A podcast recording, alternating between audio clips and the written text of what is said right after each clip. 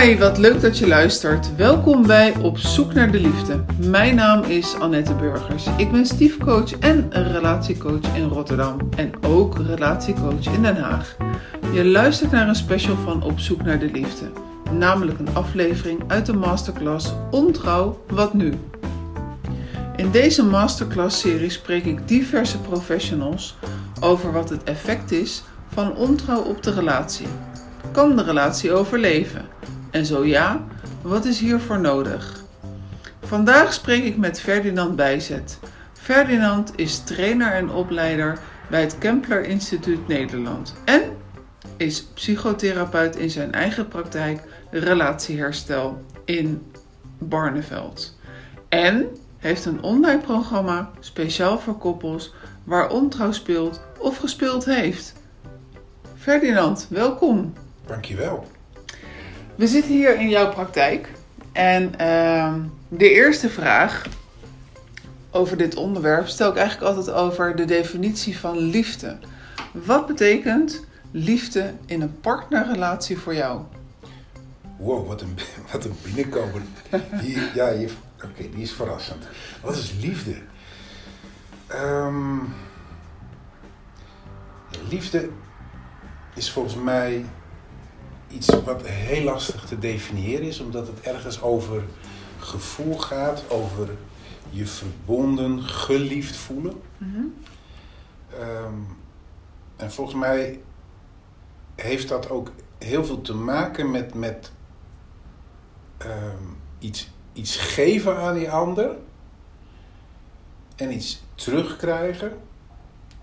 Zonder dat je daar nou hele hoge eisen aan moet stellen van dat dat, dat voorwaardelijk is of zo. Dus volgens mij is liefde eh, dat je die ander iets geeft wat je eigenlijk niet zo goed kan uitleggen waarom je dat doet.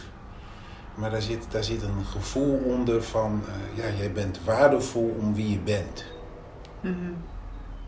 Heb jij het gevonden in je leven? Heb ik dat, ja, ik heb dat gevonden in mijn leven en heb ook ontdekt hoe ingewikkeld dat is. Wat maakt het voor jou ingewikkeld? Nou, omdat als ik naar mezelf kijk, ehm, zeg maar dat, dat onvoorwaardelijke denk ik het allerlastigste is. Ehm, en dat, dat ik bij mezelf, maar ook bij mijn cliënten zie, eh, dat, dat wij allemaal op een bepaalde manier zijn opgevoed, ieder op zijn eigen, eh, in zijn eigen gezin. Dan heb je dingen gekregen, maar dan heb je ook dingen gemist. Ehm, en die dingen die je gemist hebt, die willen zich vaak herhalen in je partnerrelatie. Ehm, en dan zit daar toch iets in wat je graag zou willen krijgen. En voor je het weet wordt het een soort claim die de ander moet geven. En als die ander dat dan niet geeft, dan raak je teleurgesteld. Ja, en als je niet oppast, dan, dan gaat die teleurstelling gaat gewoon een grote rol spelen. En dan stop je zelf ook met liefde geven. Ehm, dus ik heb het gevonden en ik heb gemerkt hoe kwetsbaar het is. Ook, ook ja, van, omdat vanuit wie je bent, ehm, daar zo die worsteling van jezelf ook in kan zitten, je oude pijn. Dus het is mooi gezegd, liefde is iets wat je geeft en wat iets te maken heeft met onvoorwaardelijk. En aan de andere kant merk ik in mezelf gewoon heel erg ook, ja, maar ik wil ook gewoon soms dingen gewoon van je hebben. En, eh, en met, met dat we dat gaan doen, wordt het, gaat het onvoorwaardelijke weg en is de liefde denk ik weg. Terwijl ik ook denk dat in liefde een soort balans moet zitten tussen wat je krijgt en wat je geeft. Maar voor je het weet wordt het weer iets van eh, contractueel. Nou ja, als jij mij dit geeft en dan krijg ik dat en dan is het mooi in balans. En volgens mij is dat dan weer geen liefde. Nou ja. Wordt het, mag ik vragen hoe oud ben je? Ik ben 44. 44. Nou, mooi. Jij bent 44, ik ben 55. Eh, wordt het naarmate jij ouder wordt makkelijker, moeilijker of blijft dit hetzelfde? Het wordt anders, laat ik het zo zeggen. Ehm, ik heb lang gedacht dat als je ouder wordt, ja, dat je dan verder groeit en dat, je, dat het dan makkelijker wordt. Eh, maar ik merk ook bij mezelf, ik merk het bij anderen ook, eh, je gaat door fasen heen in je leven en elke fase vraagt weer iets nieuws. Ehm, dus ik heb een hele poos gedacht, goh, we hebben die balans helemaal gevonden met elkaar. Om er dan achter te komen, oh, we komen weer in een nieuwe, weer in een nieuwe fase. En misschien gaan we nu nog wel een verdiepingje dieper. Uh, een collega van mij die, uh, die zegt: het leven is net een parkeergarage. Soms denk ik, ik ben weer terug bij af. Maar je bent gewoon een verdieping hoger gekomen. Maar het lijkt wel verdraaid veel op de vorige verdieping. En ik denk ook dat, dat ook als het gaat om liefde, dat het een soort parkeergarage is. En dat je soms denkt, nou, dan komen we dit weer tegen. Mm -hmm. En dan moet het weer op een andere manier. Uh, en dan moet het weer. Krijgen. Ja. Dus ik heb op dit moment niet zoiets dat ik denk van, nou, dat, dat is een gepasseerd station. Ik heb meer zoiets van, jongen, dat we dit ook nog weer tegenkomen. nee, zo blijft het wel spannend. Heel erg. Of zo heb ik, ik laatst geleerd van het verschil tussen spannend en opwindend. En in die betekenis, zo blijft het opwindend. Maar Ja. tegelijkertijd ook weer een stukje Ook spannend, spannend, ja. natuurlijk. Ehm, de masterclass gaat natuurlijk over ontrouw. Ja. Hoe kijk jij aan tegen het begrip ontrouw? En de dub- verdubbeling in de vraag: wat is ontrouw voor jou? Dat is ook een vraag waar ik eh, de laatste jaren heel erg over na heb gedacht. Ehm, volgens mij is ontrouw wanneer er een, een derde in de relatie komt en het vertrouwen daarin geschaad wordt. En volgens mij zit, is een hele duidelijke definitie wanneer het echt gaat over seksueel vreemdgaan. Ehm, dan heb je te maken met ontrouw. Alleen ik merk ook dat mensen eh, hun verliefdheid ook vaak ervaren als ontrouw. Ehm, soms zelfs een emotionele band tussen een man en een vrouw zien als ontrouw. Ehm, en dat, dat laat al zien dat het niet zo heel erg gemakkelijk is om er een eenduidige definitie op te plakken. Want wat voor de een ontrouw is, is voor de ander een vriendschap. Eh, dus ik zelf hanteer voor mezelf dan een, een, ja, een soort basis waarin ik denk, ja, waar één van beiden een seksuele relatie aangaat met een ander, eh, heb je het over ontrouw. Maar daaromheen zit natuurlijk heel veel wat door mensen wel als ontrouw ervaren wordt. En ik ga meestal altijd maar uit van wat mensen ervaren als ontrouw voor hun. Omdat ik ook gemerkt heb van op het moment dat je eh, zeker als therapeut of als trainer wilt, als je het heel zwart-wit wil gaan afbakenen, dan kom je steeds in een soort definitiestrijd. Ja, was het nou wel ontrouw of niet ontrouw? Ehm, als mensen het als ontrouw ervaren, oké, dan ervaren we het als ontrouw. Dan nog denk ik dat een, dat een stel dan zelf de route te, te lopen heeft om te gaan ontdekken, maar waarvoor voelt dat dan als ontrouw? En misschien soms ook wel tot de realisatie kan komen van ja, misschien heb ik die definitie wel heel zwaar aangezet, maar dat heeft mij ergens in geraakt wat, waar we het eigenlijk over moeten hebben. Mhm, mhm. En eh, jij hebt eh, een, een programma gemaakt. Ja. Daar gaan we het zo uitgebreid over hebben. Maar wat ik interessant vind om te weten, hoe ben je eigenlijk op de gedachte, gedachte gekomen om hiermee aan de slag te gaan? Dat is een hele goede vraag, ja. Ik ben ergens in 2004, 2005 heb ik een uh, scriptie geschreven. Ik was toen student bij het Kempler Instituut. Ik moest een afstudeerscriptie schrijven. En ik kwam in de praktijk toen mannen tegen die zeiden: Ik ben op een of andere manier verslaafd aan seks. Uh, die kwam ik tegen en had ik niet zo'n goed idee bij van wat moet ik daar nou mee. En toen dacht ik, nou, laat ik nou eens mijn afstudeerscriptie gebruiken om eens te onderzoeken hoe je nou methodisch met deze vraag zou om kunnen gaan. Uh, die scriptie heb ik geschreven en toen heb ik tegen mijn toenmalige werkgever gezegd van... joh, ik zou dat leuk vinden om daar wat mee te adverteren. Zullen we eens kijken wat er gebeurt. Hij zei, dat is een goed idee. Wij dachten drie, vier aanmeldingen en binnen twee maanden had ik 47 man op de wachtlijst staan. Um, het was in 2004, 2005 en dat was in de tijd dat er nog heel weinig over dat thema gesproken werd. Dus op een of andere manier doorbrak ik ook daarmee een taboe. En ik had opeens 47 man op de wachtlijst staan. En toen kwam ik er al heel snel achter, als ik met die mannen werk, ja, dan zit daar thuis vaak een vrouw die zich ook heel erg gekwetst voelt door dat gedrag. Heel vaak afgewezen voelt. Ja, jij vindt die vrouwen online veel interessanter dan mij. Er speelt een enorme dynamiek. En daar hoorde ik eigenlijk voor het eerst dat die vrouwen zeiden... maar ik voel mij eigenlijk bedrogen. Je bent ontrouw geweest.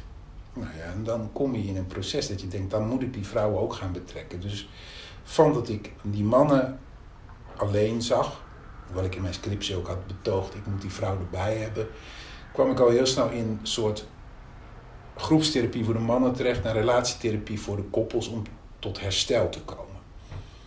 En toen heb ik heel wat jaren uh, intensief met deze mannen en hun partners gewerkt. Tot ik een beetje merkte dat ik het verzadigingspunt bereikte. Uh, ik was toen bezig met de opleiding systeemtherapie. En daar moest ik ook een werkstuk voor schrijven. En in die tijd kwam ik dus weer koppels tegen die dus niet vanuit de verslaving kwamen, maar vanuit vreemdgaan. En toen dacht ik, ik heb toen een scriptie geschreven over herstellen van verslaving. Maar hoe zit het nou als ze dus aan het herstellen zijn, of als er een specifieke uh, vreemdgaansituatie is, uh, hoe kan ik hun dan als koppel begeleiden om dan dat vertrouwen te herstellen? En toen dacht ik, nou ja, dat, vertrouwen, of je nou een verslaving hebt gehad, dan is het vertrouwen beschadigd. En als er vreemd gegaan is, is ook vertrouwen beschadigd. Ik zag veel overeenkomsten in de stellen. En toen dacht ik, nou dan moet ik daar een scriptie voor schrijven. Dat heb ik denk ik in 2009, 2010 gedaan. Um, in 2011 ben ik zelfstandig geworden, ben ik ook als trainer bij het Kemper Instituut begonnen. Heb toen nog een aantal jaren met deze doelgroep gewerkt. Was toen heel erg bezig met ondernemerschap. En toen was er een ondernemer en uh, business coach die tegen mij zei van... joh, maar je hebt zoveel kennis. Waarvoor zet je dat steeds één op één in? Of één op twee? Mm En mijn verzuchting was namelijk ook... mensen reizen door het hele land om bij mij te komen. Maar ja, waarom niet ergens gewoon als je in eh, Zeeland woont, in Zeeland iemand? En hij zei van, joh, maar dat één op één, dan ben je zo beperkt in wat je kunt is het niet een idee om er iets mee te doen? Toen dacht ik aan een boek. Maar goed, hij zei een boek is leuk, maar het is veel interessanter als je iets van een online programma kunt doen. Waar mensen zelf mee aan de slag kunnen gaan. En als ze dan meer hulp nodig hebben, dan kunnen ze daar therapie bij krijgen. Je kunt eventueel een netwerk doen. Dus eigenlijk op aanraden van die business coach dacht ik, ja, kan dat? Toen dacht ik, ja, dat kan. En ben ik met hulp van iemand eh, gesprongen en dacht ik, nou ja, ik, ik duik in de materie om een heel online programma te maken. Mhm. Nou, dat is een mooi bruggetje naar het programma. Uh, het programma heet Samen. Ja. Een mooie titel. En toen ik me aan het voorbereiden was op dit gesprek, dacht ik: hmm, heb je nou eerst die titel bedacht en daarna de invulling van de woorden? Of heb je eerst bedacht: dit zijn de steekwoorden, ik ga even husselen, hier komt het woord samen uit? Uh, ja, het even graven, maar volgens mij was het uh, dat mijn coach tegen me zei: Als je dit doet en je hebt een methode, kun je daar dan ook een, een woord voor vinden wat de lading dekt? Nou, toen heb ik op papier gezet welke woorden. Nou, herstellen is een woord, hè? maar ja, dat is heel breed. Uh, en, en, toen kwam ik bij het woordje samen. En in mijn script had ik vijf fasen voor herstel beschreven. En ik dacht, ergens moet ik een woord vinden waarin ik vijf fasen kan vatten. Nou, samen komt mooi. En toen ben ik gaan goochelen met de letters. Kan ik vanuit samen de verschillende fasen hernoemen. En dat, dat lukte. Maar dat mhm. heeft een dag of wat puzzelen uh, gekost om er een mooi acroniem van te maken. En dan heb je op een gegeven moment het gevoel, en dit is hem. En hij klopte voor mij. Omdat ik dacht, ja, herstellen gaat over samen. Samen dekt de lading. En ik kan van samen ook de verschillende fasen een naam geven. Mm Laten we beginnen met, bij, de, bij de eerste S van samen. De eerste S is, van samen is stilstaan. En uh, die heb ik gekozen, stilstaan, omdat als ik stellen in therapie krijg, dan, dan kunnen ze eigenlijk in al die fasen zitten. Dus ze kunnen in de S, de A, de M. Het hangt er maar vanaf wanneer ze hulp vragen. Maar bij veel stellen komen ze binnen als het een enorme crisis is. En uh, ja, het eerste wat je moet doen in een crisis is stilstaan. Is accepteren dat het een puinhoop is en dat je niet weet welke kant je op moet. En je moet de kosten gaan berekenen. Nou, dat waren van die woorden die in mijn hoofd zaten. En wat ik ook uit uh, ervaring met stellen heb gemerkt, van ja, die, in die eerste fase ben ik als, als therapeut niet veel meer aan het doen dan met hun de schade opmeten, met hun stil te staan bij hoe is dit nu? Met de, de, de ja, eigenlijk stilstaan bij het verlies terwijl je nog niet verder kunt. Mm en hoe is dat dan? Dat dit, mijn ervaring is dat mensen heel snel uh, vanuit uh, de crisis, uit die crisis willen. Ja. snel vanuit angst, woede, beslissingen willen gaan nemen. Van jij gaat het huis uit of dit, we verbreken de relatie. Hoe krijgen ze er dan zo ver toe om stil te staan? Ja, dat is een hele kunst. Ja. Uh, daar merk ik steeds meer. Ik heb het niet in de hand. Dus als je we hadden het net over als je ouder wordt. Nou, je leert wel. En wat ik wel door al die jaren heb geleerd, is dat ik minder in de hand heb dan ik dacht. En dat ik die stellen ook meer het proces moet gunnen wat zij gaan. Um, maar als ze vroeg in die crisis komen, hebben ze wel heel vaak van die vragen van Moeten we wel samen verder? Wie moeten we inlichten? Moet hij niet de deur uit of moet zij niet eerst maar ergens anders zitten? En dat ik inderdaad gemerkt heb, ze, ze nemen zo vaak zulke grote, bijna haast onoverkomelijke beslissingen vanuit paniek. En als, ze, als ik merk dat ze dat nog niet gedaan hebben, dan, dan help ik ze in ieder geval om, om de rust te bewaren. En om ja, eigenlijk is het stil te staan. Ja, het kenmerk van een crisis is gewoon dat alles paniek is en kokerdenken. En hoe lossen we dit zo snel mogelijk op? Ja, en je wil ze ergens uit dat kokerdenken hebben, maar dat lukt ook niet helemaal. Maar het helpt wel als je tegen hun kan zeggen dat het is heel normaal waar je in zit. En uh, dit hoort erbij. En bewaar de rust. En als je beslissingen wil nemen, laten we ze hier de volgende keer over hebben met elkaar. Want je kunt een beslissing maar één keer nemen. En daarna zijn de consequenties, ja, die, die volgen logisch uit je beslissing. Mhm. Dus soms nemen ze die beslissingen. Ja, dan, heb ik niet zoveel, dan kan ik niet zoveel doen. Dan is het alleen kijken, kunnen we de schade beperken? Maar je hebt gelukkig ook een hoop stellen die ja, deze vragen in ieder geval stellen. Maar ja, en dan denk ik mee. Ja, dan denk ik ook in die eerste fase ben je als therapeut heel erg bezig met rust bewaren en een stukje psycho-educatie. Ja, mensen komen op een terrein waar ze nog nooit geweest zijn. Mhm. En dat heb ik dan ook in die, die online methode geprobeerd om vanuit al die stellen die ik gezien heb, de belangrijkste vraag in de crisisfase te proberen te verwoorden en de valkuilen te proberen te verwoorden. Mhm. En wat is de belangrijkste vraag in de crisisfase? Nou, een van de belangrijkste vragen is: uh, gaan we hier überhaupt van herstellen? Um,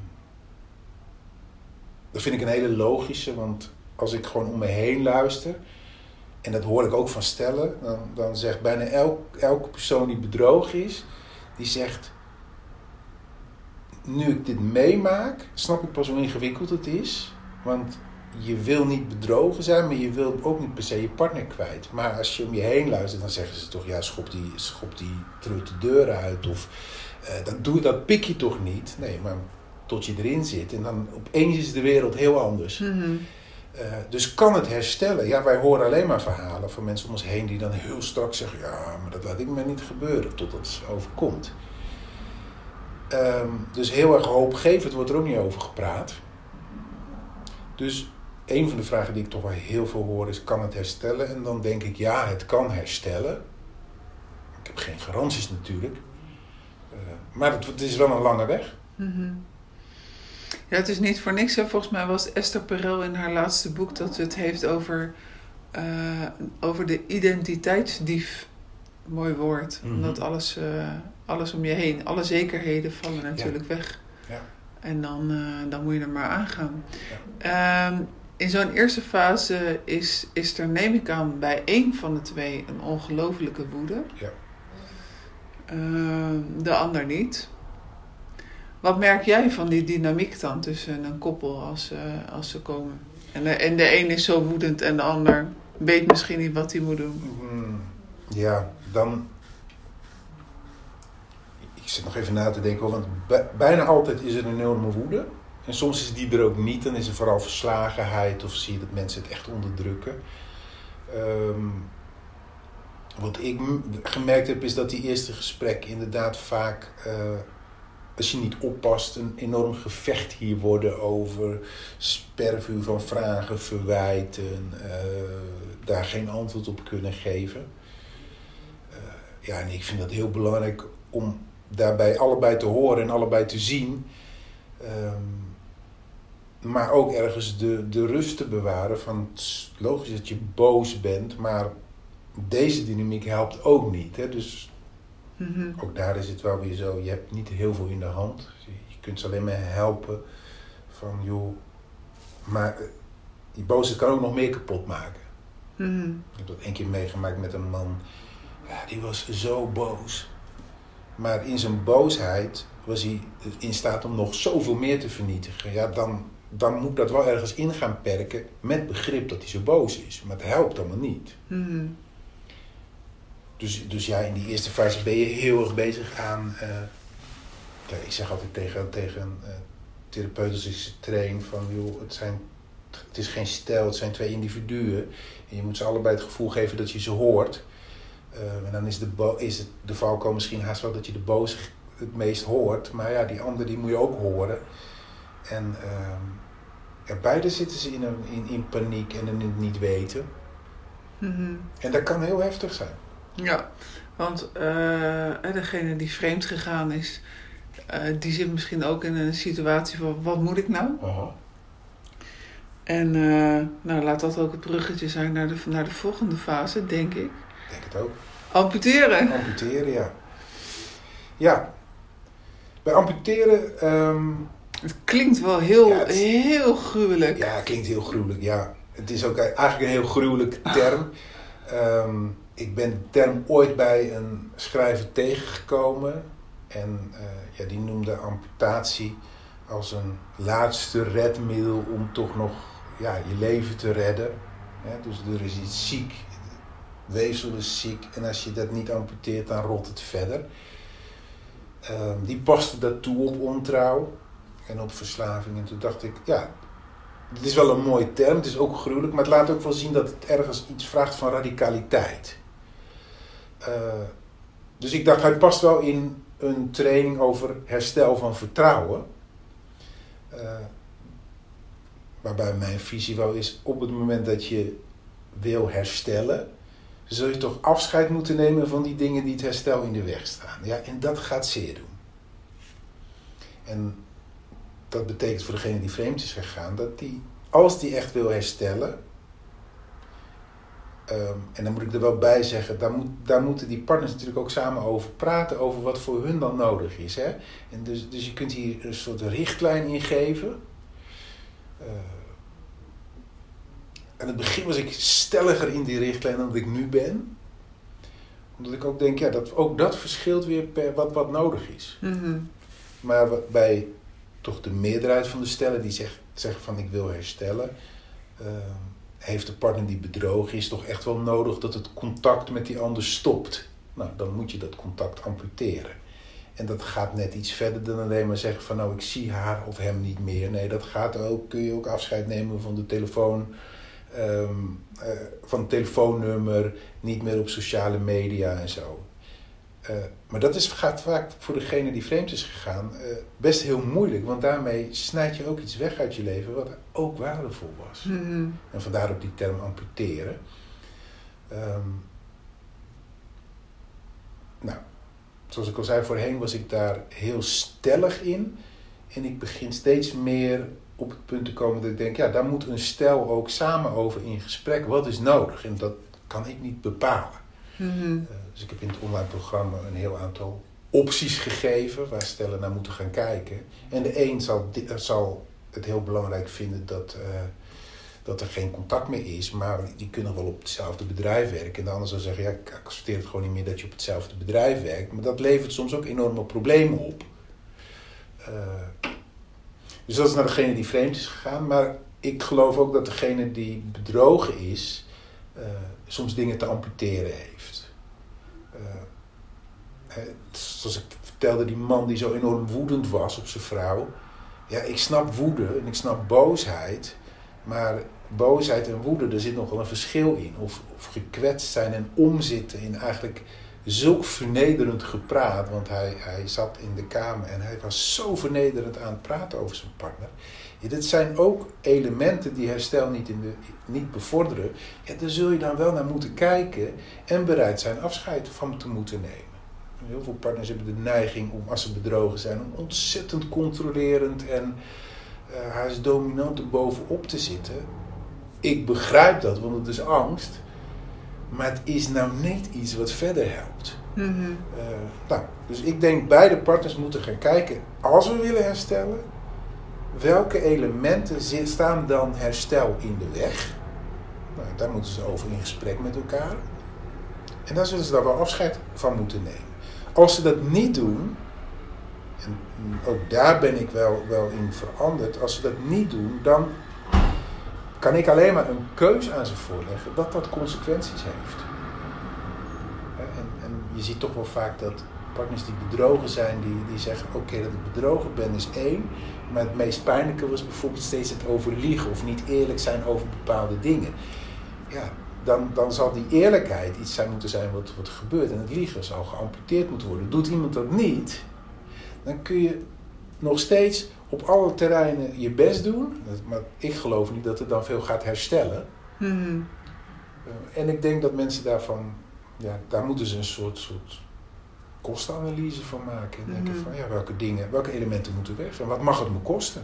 Mhm. Wat ik me afvraag, en wat ik ook wel gemerkt heb, is eh, dat als je amputeert, Ja. eh, dat dat ook wel rouw met zich meebrengt. Want er moet afscheid genomen worden. Ja. Eh, en wat als de rouw geen plek mag hebben eh, in de relatie? Want ik snap ook wel dat voor degene die bedrogen is, de rouw van de derde, van je partner, een heftig iets is. Ja.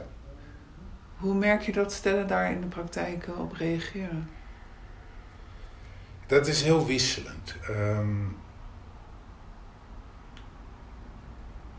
een, een deel van de partners kan het eigenlijk niet verdragen dat er ook nog rouw is om het verlies. Eh, een deel van de partners heeft het daar dan ook maar niet over. Ehm, en ik merk zelf in gesprekken ook dat het er open over hebben soms ook lastig is, omdat je al voelt hoe gevoelig het ligt. Ehm, zelf denk ik, als het kan, is het mooi als je het erover kan hebben. En je hebt ook echt wel eh, partners die zeggen, je, ik snap dat dat nog verdriet doet. Mhm. En dat mag ook wel. Ehm, maar ik wil liever niet dat je het er met mij over hebt. Eh, dus ik kan mij voorstellen dat, dat veel stellen eh, dat, dat, die, die rouw eigenlijk wat stiekem parkeren. Dat is wat ik veel zie. Daar, daar hebben ze het niet over. Ook omdat dat, ze voelen, ja, dat doet pijn. Mhm. En ik denk dat dat dan ook de taak, zeker van een therapeut, is om, om het wel te signaleren. I- Maar ik zou dat stukje toch liever individueel dan aanpakken. Of zorgen dat ze dat in ieder geval kunnen delen met belangrijke anderen in hun netwerk. Omdat ik denk dat het ook heel pijnlijk is voor die partner om steeds geconfronteerd te worden met... Ja, maar er is ook nog rouw. Ja, maar ik, ik dan, hè? Mhm. Ja. Ja. Ja, jij gaf ook aan tijdens de trainingsdag dat, eh, dat het sowieso fijn is voor mensen in zo'n situatie om een vertrouwenspersoon te hebben buiten de therapie. Ja. Toch? Kijk, je ziet eigenlijk twee bewegingen. Sommige mensen die hebben heel erg de neiging om iedereen in te lichten. Nou, dat raad ik zeker niet aan, omdat je mensen vaak ziet. Hè. Ik zei al, crisissen, maar crisissen zijn heel besmettelijk, dus dan krijg je al heel gauw kampen en dan op den duur heb je heel veel ellende van. Dan zijn, is het stel al ongeveer weer bij elkaar en dan is de omgeving nog heel erg boos op degene die bedrogen heeft. Ja, dat, dat wil je niet. Dus, dus je kunt te open zijn, maar je kunt het ook te veel alleen dragen. En zeker in die eerste maanden kan het soms zo'n pijn doen. Hè? Dus, dus de rouw van degene die, die iemand ook verliest kan heel Mhm. pijn doen. Het doet heel vaak heel veel pijn. Maar ook bedrogen zijn doet heel veel pijn. Heel veel, heel veel ja, onzekerheid. En aangezien je dus nog niet bij elkaar bent, kun je ook niet echt op elkaar terugvallen. Eh, dus zeker, ik, ik denk soms wel eens als je stabiel bent als stel, is het soms wel moeilijk om met je diepste gevoelens gezien te worden door die Mhm. ander. Laat staan als je vanuit een soort vertrouwenscrisis bent. En daarom raad ik eigenlijk altijd aan, zoek in ieder geval één iemand in je omgeving die bereid is de komende maanden met je op te lopen. En die je gewoon kan bellen als het te veel wordt. Die je, kan, eh, die je af en toe vraagt van hoe gaat het. Maar bij wie je ook terecht kan als, als je merkt van ja, maar ik ga domme dingen doen. En mensen zijn nogal geneigd om domme dingen te doen in deze fase hoor. Ja. Ja, Ja, dat is natuurlijk... Alle, alles, de hele grond is onder je is, eh, is weg. ja. Ehm, dan gaan we naar de volgende fase. Meeleven. meeleven. Tenminste, volgende fase. Je geeft aan, soms loopt dat een beetje door elkaar. Maar in ieder geval in het woord samen In samen is komen we de M fase. tegen van meeleven. Ja. Ja, dat is goed dat je dat zegt, want je, je, je, maakt een methode en dan zet je stappen achter elkaar. En in de praktijk lopen die stappen en fasen ook vaak wat door elkaar heen. Ehm, ik heb gemerkt als stellen echt de keuze maken door stil te staan van we gaan samen verder, we zijn bereid dat het tijd mag kosten, we, we willen amputeren, eh, we gaan er echt voor. Ehm, dan komt er altijd eerst een stukje rust. Vaak ook een verhoogde intimiteit en een fijn. Om dan zie ik vaak dat ze na een aantal weken, soms een aantal maanden, ja, dan net alsof de man met de hamer langskomt. En dat het dan pas door gaat dringen, maar, oh, maar we zijn er nog lang niet.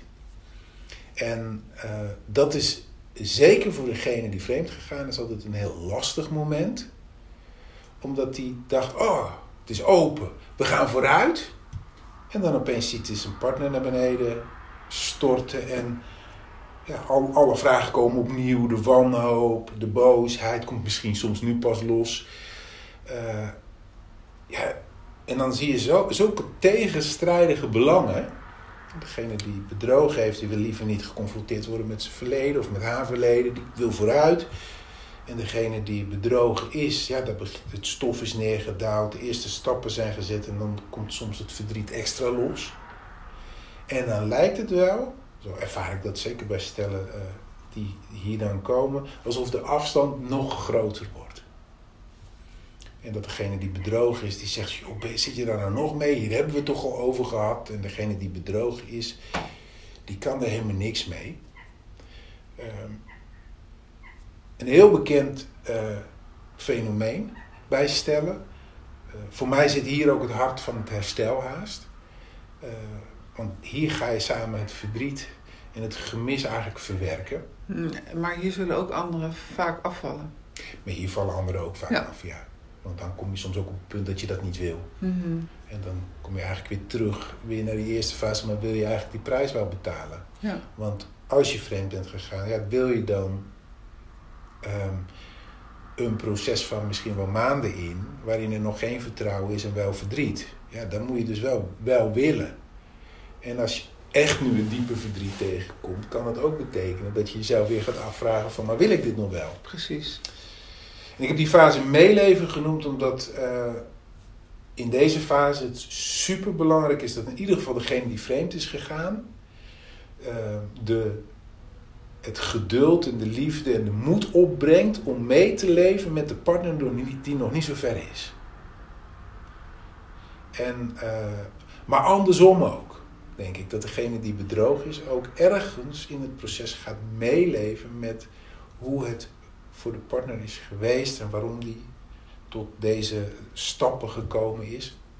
Meestal is het een en dan het ander. Sommige stellen kunnen dat wel tegelijk, maar de meeste niet. Ehm, ik heb daarvoor de metafoor van de put bedacht. Eh, dat vreemd gaan en dan heb je die crisis en dan zeg je ja, we gaan ervoor en dan, dan denk je nou, we gaan ervoor en dan opeens komt dat diepe verdriet. Het voelt net als een diepe put en dat mensen echt, ja, het is net nacht. ooit iemand horen zeggen van ik stond hem op en ik ging ermee naar bed. En dat was elke dag zo. En soms was ik blij dat er even een dag was dat er wat licht was. Mhm. Ja, dat kan maanden duren. Ehm, en dan vraagt dat eigenlijk iets van, eh, van beide partners om samen op de bodem van de put te gaan zitten. En te kijken, ja, dit is het. Te accepteren dat dit het is. En samen maar gewoon het verdriet daarover te hebben. Ja, en als ik dat dan zeg, dan denk ik, en dat is zo'n moeilijke vaardigheid. Mhm.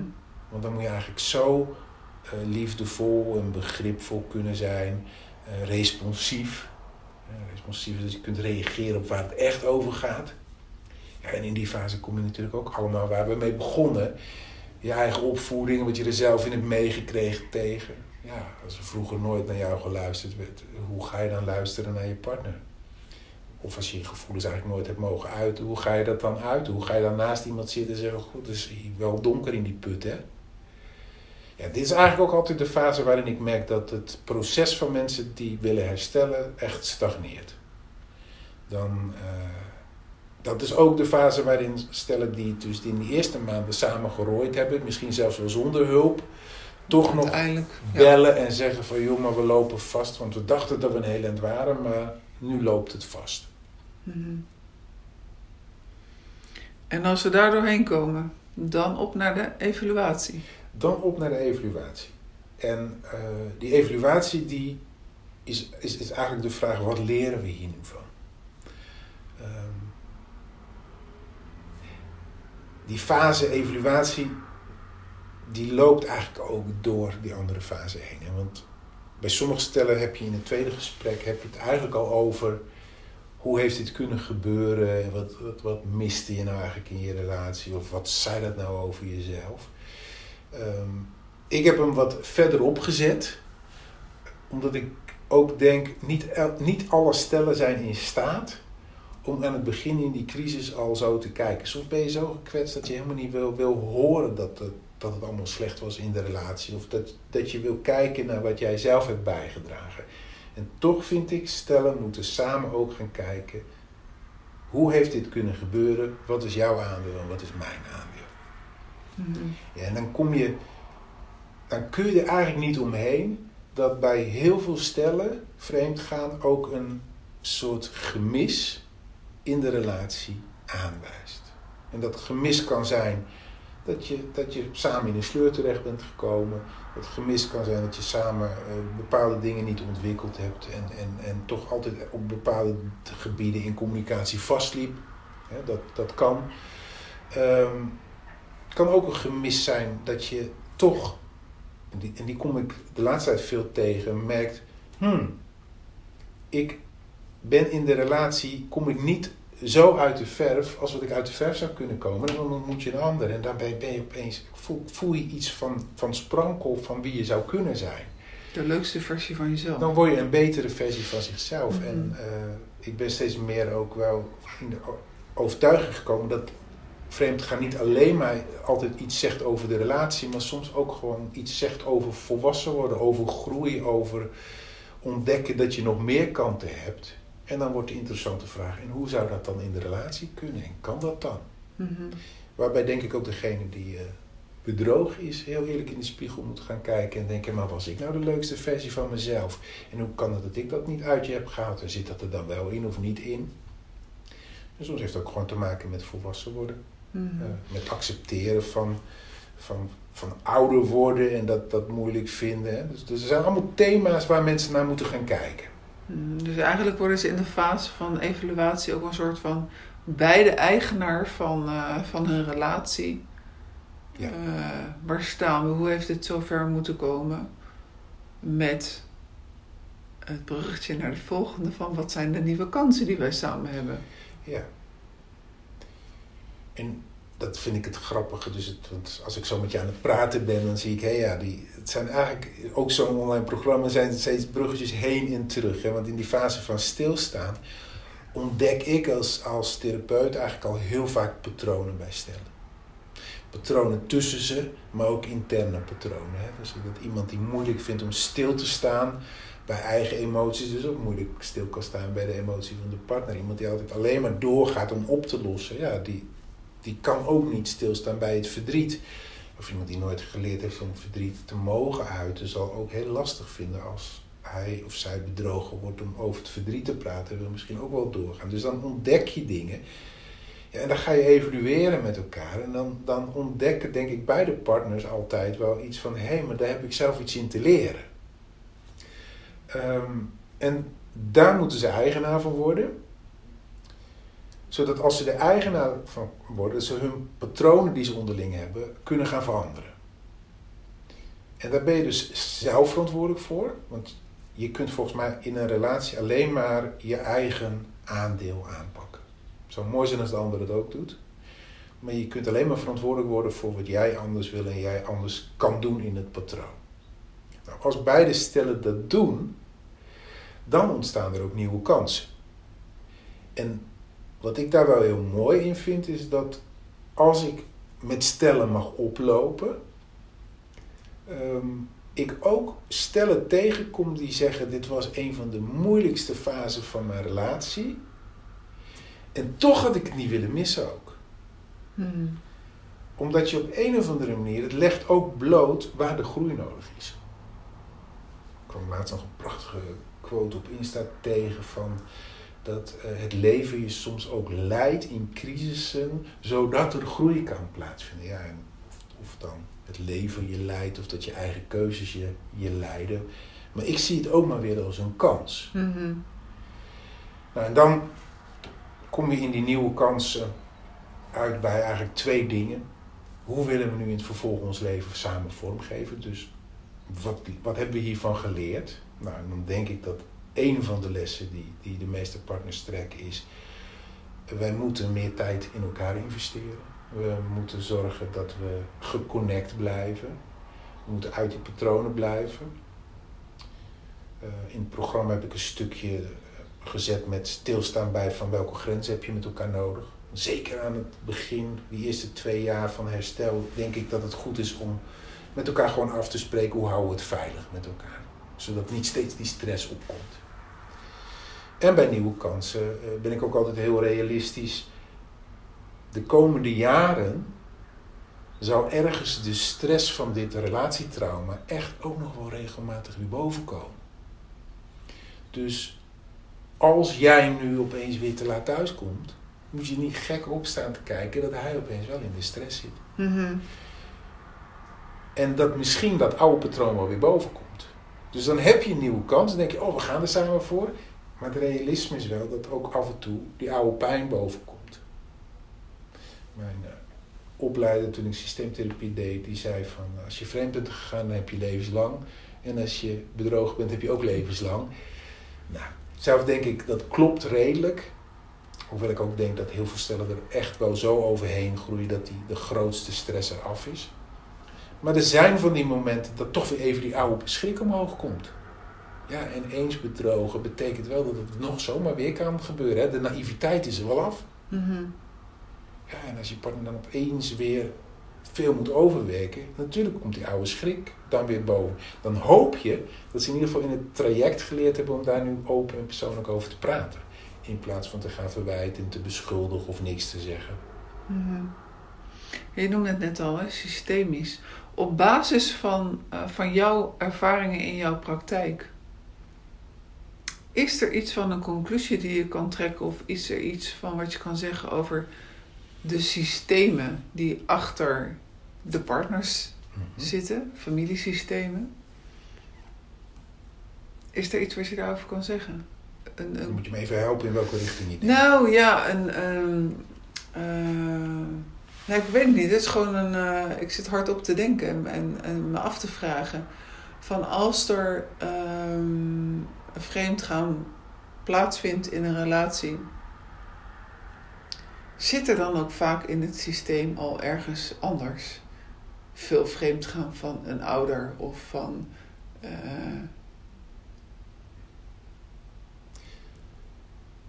Dat is wel grappig, want die opleider die ik net noemde, die zei: als je ergens in een laag van een systeem iets tegenkomt, dan zit dat meestal daarboven ook.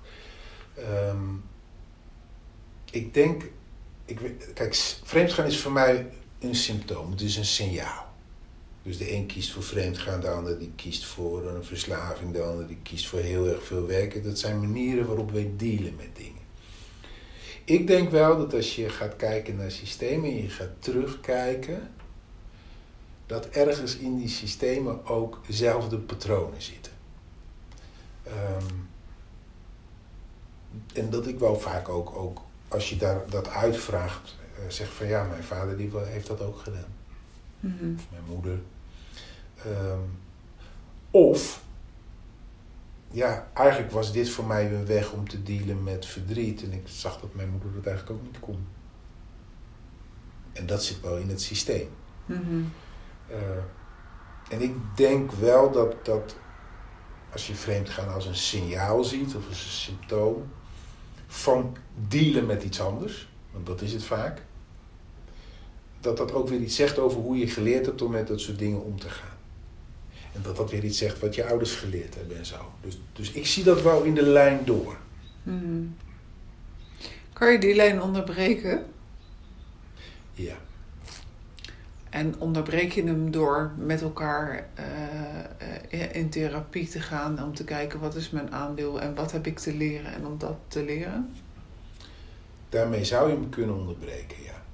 Uh, ik heb zelf ergens wel de illusie dat we verder kunnen komen. Ik zeg illusie, uh, de hoop. Misschien is het ook een illusie dat we verder kunnen komen. Uh, maar misschien is verder komen ook anders met dingen omgaan. Als ik kijk naar hoe ik met dingen omga ten opzichte van mijn ouders, dan doe ik dingen anders. Als ik zie hoe wij met onze kinderen praten over dingen en ik zie hoe mijn ouders over dingen spraken, dan zijn dingen anders. Dus je kunt dingen veranderen, maar ik denk ook dat het best hardnekkig is om patronen te doorbreken. Um, dat vraagt eigenlijk twee dingen. Het vraagt om naar binnen te gaan en te ontdekken, maar waar heb ik zelf de verantwoordelijkheid voor te nemen? Hè? En ook terug te kijken waarin, waar zit mijn gekwetstheid en wat heb ik niet gekregen. En daar dan zelf verantwoordelijk te worden. En dat je zelf ook als volwassene daarin mee te nemen, te zorgen dat je daar dan niet op dezelfde manier mee doorgaat. Als beide partners dat doen en ze brengen dat dan weer in de relatie, dan denk ik dat je de lijn kan doorbreken. Mm.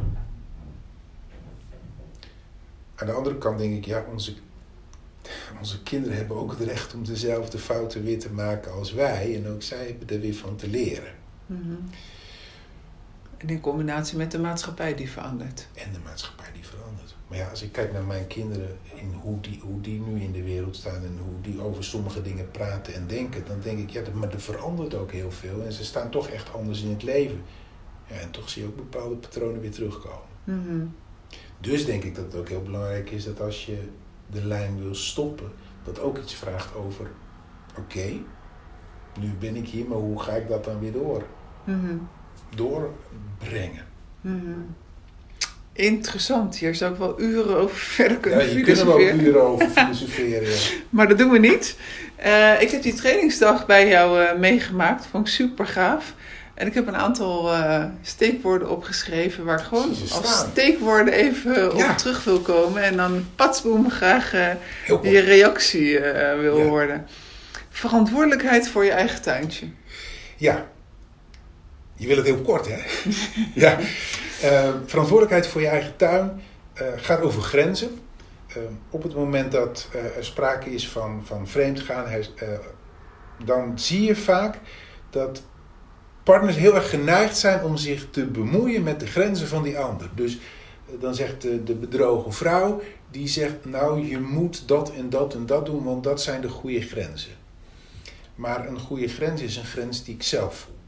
En ik zie dan, een, een, zie dan partners ook als twee mensen die in een, uh, zeg maar, geschakeld wonen. Ze hebben elk hun eigen tuin. En je zult toch echt de schuttingen van je eigen tuin moeten bepalen. En je moet niet in de tuin van de andere schuttingen moeten bepalen. Je kunt dus alleen maar zeggen: Ik heb nodig dat je duidelijke grenzen stelt. En ik ben benieuwd welke grenzen je gaat stellen. En als iemand dan grenzen stelt, kun je hooguit zeggen: Ja, ik, ik voel me daar nog niet veilig bij. En dan heb je een gesprek over grenzen. Maar op het moment dat je in de tuin van de ander gaat wieden, dan gaat het mis. En dat gebeurt zoveel. Dus maak je verantwoordelijk voor wat jij te doen hebt In plaats van dat je heel erg bezig gaat met wat doet die ander. Er wordt een, eh, een schrijver, dat was het nog in de tijd van de hulpverlening aan mannen met een verslaving. Die had een boek 101 opdrachten voor partners van seksverslaafden. Dus de Engelse titel was het. Maar hij zei, dat, hij had- was aan de hand van, de, van die stappen van de eh, anonieme alcoholisten die ze dan op de op seksverslaafden hadden geplakt, had hij, eh, en, en die gebruiken ook geroep een hogere macht aan, had hij gezegd, bid elke dag, God, please keep me out of his head. Nou, fantastisch vind ik dat. Hè? Zorg dat ik naar mijn eigen leven kijk en niet in, het, in die tuin van die ander, want dat moet hij of zij zelf doen. Mhm. Oké. Eh, nou ben ik een vrouw. Ja, En wij vrouwen zijn eh, ontzettend goed in oude koeien uit de sloot halen. Mama ook hoor, hier zit er ook eentje. Maar jij had nog iets anders over koeien. Ja. Wat, had je, wat, heb je met, wat heb je met koeien in deze context? Nou, als je het hebt over oude koeien uit de sloot halen, gebeurt ook heel vaak in dit proces van herstel. Eh, ik zeg altijd, als je een oude koe, koe uit de sloot haalt, heb je hem nog met elkaar niet verwerkt. Dus dan moet er nog iets gebeuren zodat die koe verwerkt wordt. Nou, dat is iets heel anders dan wat ik met koeien heb. Mhm. Eh, ik ben ooit een verhaal tegengekomen van een. eh, ze heeft in het beste gestaan en dat, dat verhaal dat heeft me tot tranen toe geroerd. Elke keer als ik het weer lees of als ik erover vertel, misschien gebeurt het nu ook weer, dan ga ik bijna snikken.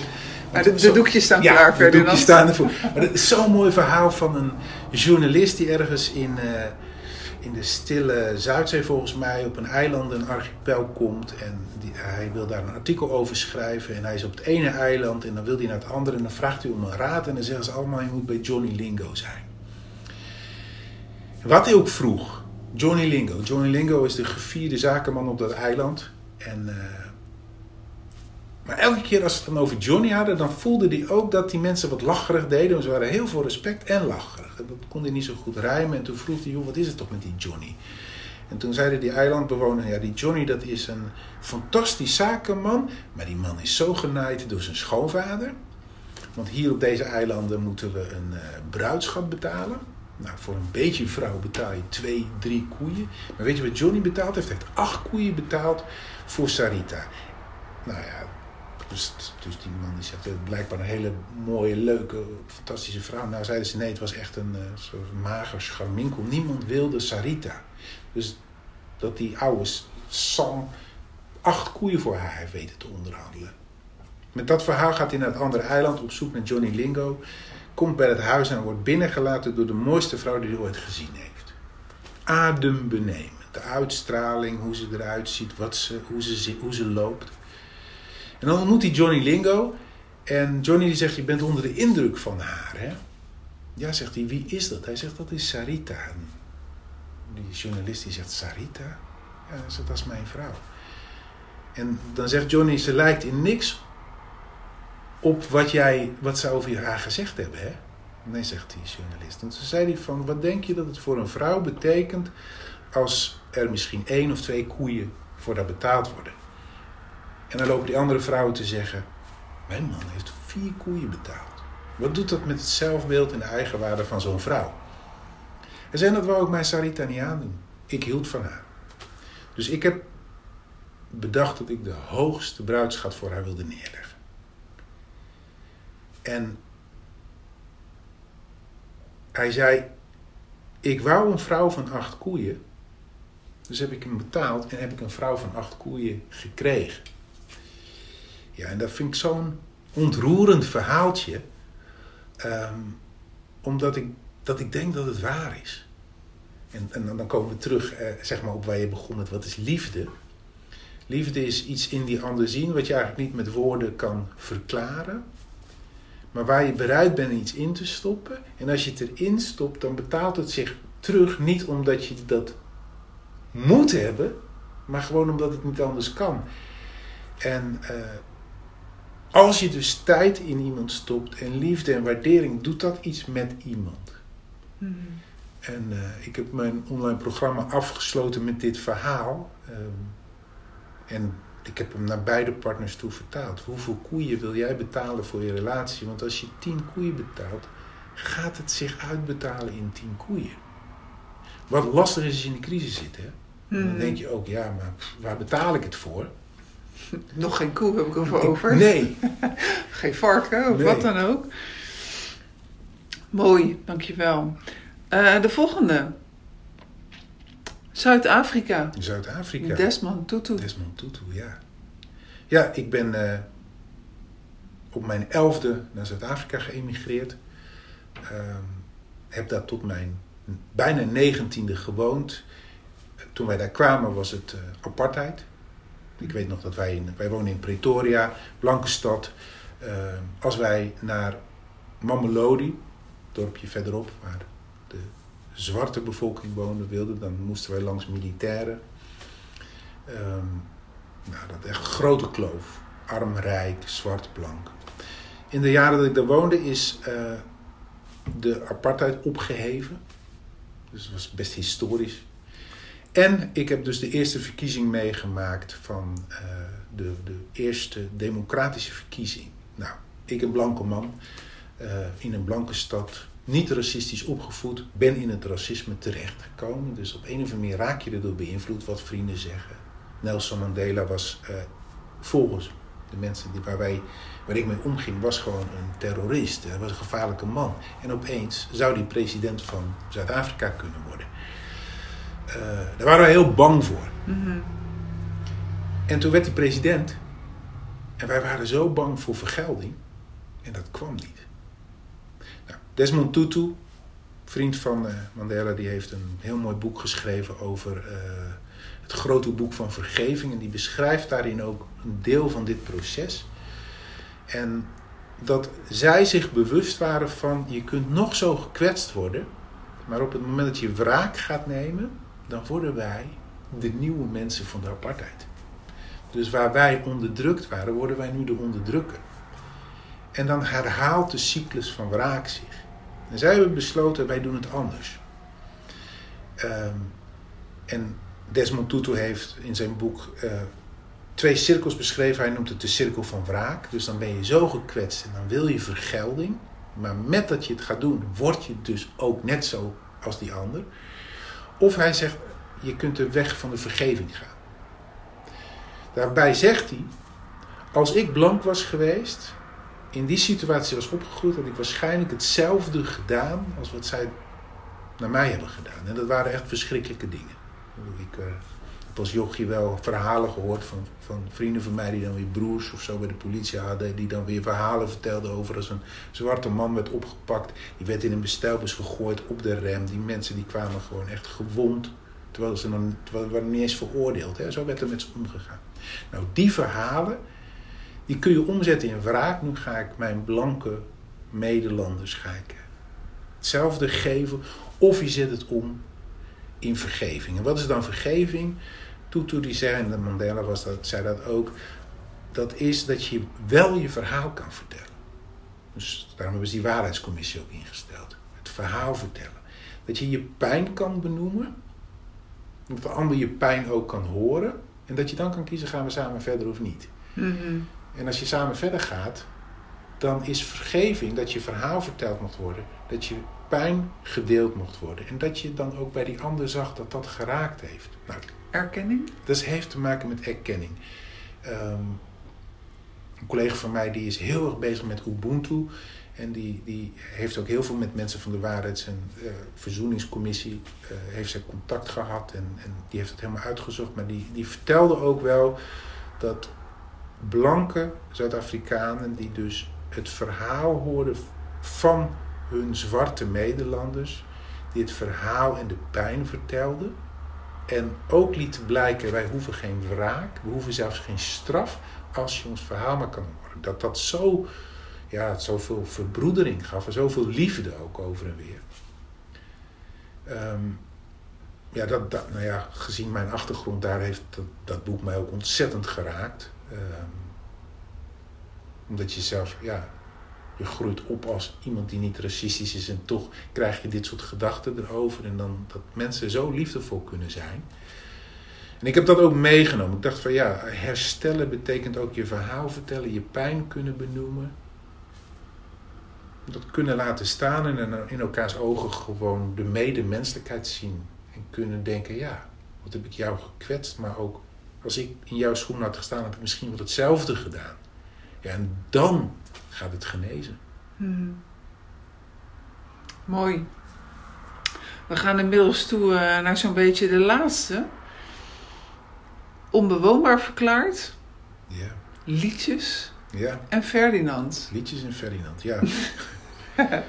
ja, ik zei tijdens de trainingsdag, um, ik denk in liedjes. Mm -hmm. Dus als ik met cliënten werk, dan... Uh, ik heb een tik. En ik hoor overal, ik zie overal liedjes in en, en, en symbolen. En uh, heel vaak gebeurt er dan ook wat als je een liedje deelt. Um, het liedje Onbewoonbaar verklaart Marco Borsato. Um, beschrijft, ja, ik vind het ook zo'n ontroerend liedje. Uh, tekst weet ik niet, niet. Zeg hem vaak verkeerd, dat is, een, dat is ook iets van mij. Het liedje is net iets anders interpreteerd. Daar lachen mijn kinderen verschrikkelijk om. Creatieve vrijheid noemen ja, we dat. Maar um, volgens mij begint het liedje iets van... Ik sta op de ruïnes uh, van mijn gevoel voor jou. Wat eens een mooi gebouw was, is nu alleen maar puin. Nou, die zin. En dan zie je die stellen voor je. Hè? Uh, hier was het trapje naar de sterren. Uh, ja, je ziet hem door dat huis lopen. Dit was het. En nu is het vernietigd. En dan zegt hij zelf gesloopt met grote hamers. Ja, dat is gewoon wat, wat vreemd gaan doet. Je dacht iets te hebben en een van beiden die sloopt dat hele huis. En uh, dan is er alleen nog maar puin. En dan denk je, en nu? Ja, dat, ik vind dat een super ontroerend liedje, elke keer als ik het hoor. Mm -hmm. En het illustreert voor mij zo mooi waar mensen beginnen. Uh, ja, en dan, dan is volgens mij herstellen, steen bij steen pakken, kijken of het bruikbaar is en weer opnieuw opmetselen. Ik heb een prachtig beeld van uh, uit Japan, Japanse kunstvorm, als zo'n vaas kapot valt, dan lijmen ze die scherf aan elkaar met goudlijmen en dan krijg je een prachtige vaas terug. Die is kostbaarder dan dat die was. uh, maar heel veel werk gaat erin zitten. Nou, voor mij is herstellen dat ook. En dat liedje, dat symboliseert dat. En de pijn en de wanhoop die dat kan opbrengen. Hoe kan dit? Waar is het? Hmm. Ferdinand, is er nog een vraag die ik je niet gesteld heb? Waar je, waar je toch wel heel graag nu het antwoord op wil geven? In dit gesprek. Ik zit stiekem eventjes naar jouw uh, lijstje te kijken. En ik zag het woord commitment. Mm -hmm.